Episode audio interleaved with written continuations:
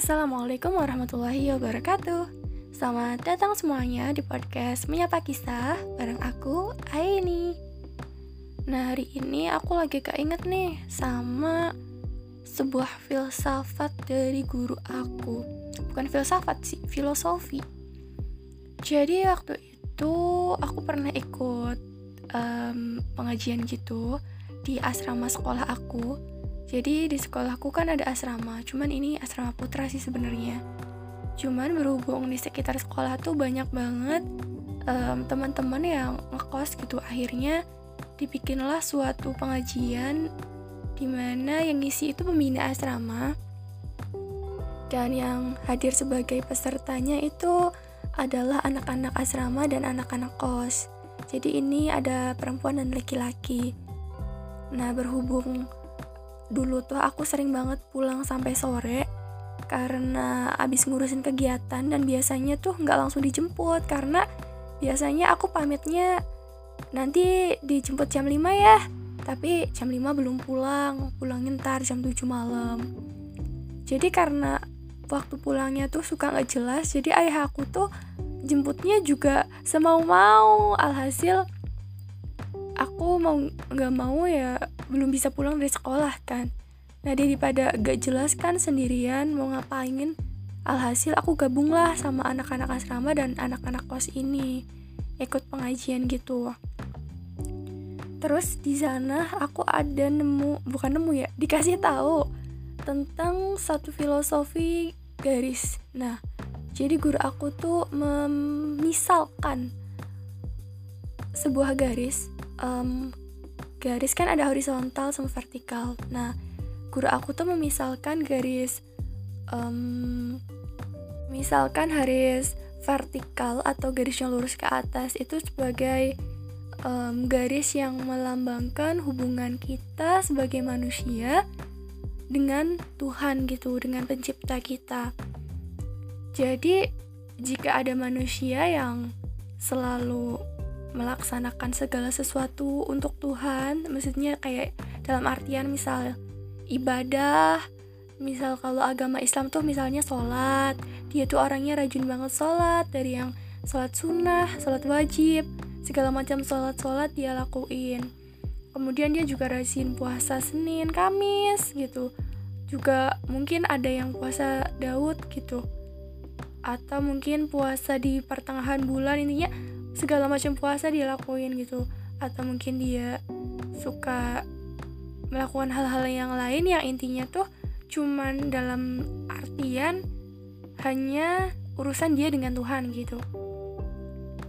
Nah, guru aku bilang kalau manusia yang kerjaannya cuman ngurusin ibadah doang, tapi nggak pernah ngelakuin um, segala sesuatu yang berkaitan dengan dunia gitu, misalnya kayak bekerja atau mungkin menolong orang dan lain sebagainya gitu itu namanya manusia yang lurus manusia yang di jalan yang lurus gitu. Tapi dia cuman manusia yang lurus doang gitu.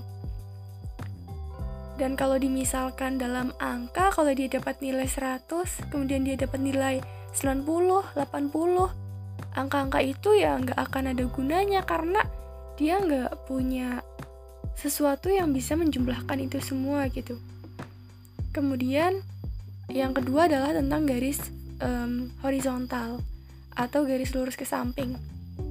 Nah, guru aku memisalkan garis ini sebagai garis yang melambangkan manusia yang kehidupannya hanya untuk dunia saja atau untuk makhluk-makhluk saja di mana misal dia hanya suka menolong orang, dia hanya suka bekerja, bekerja dan bekerja hanya suka um, mungkin menghibur orang lain, menolong binatang atau apa pun, intinya hanya melakukan segala sesuatu untuk dunia gitu. Dia nggak memikirkan akhirat sama sekali dan dalam setiap perbuatannya tidak ada yang diniatkan untuk Tuhan ataupun untuk akhirat.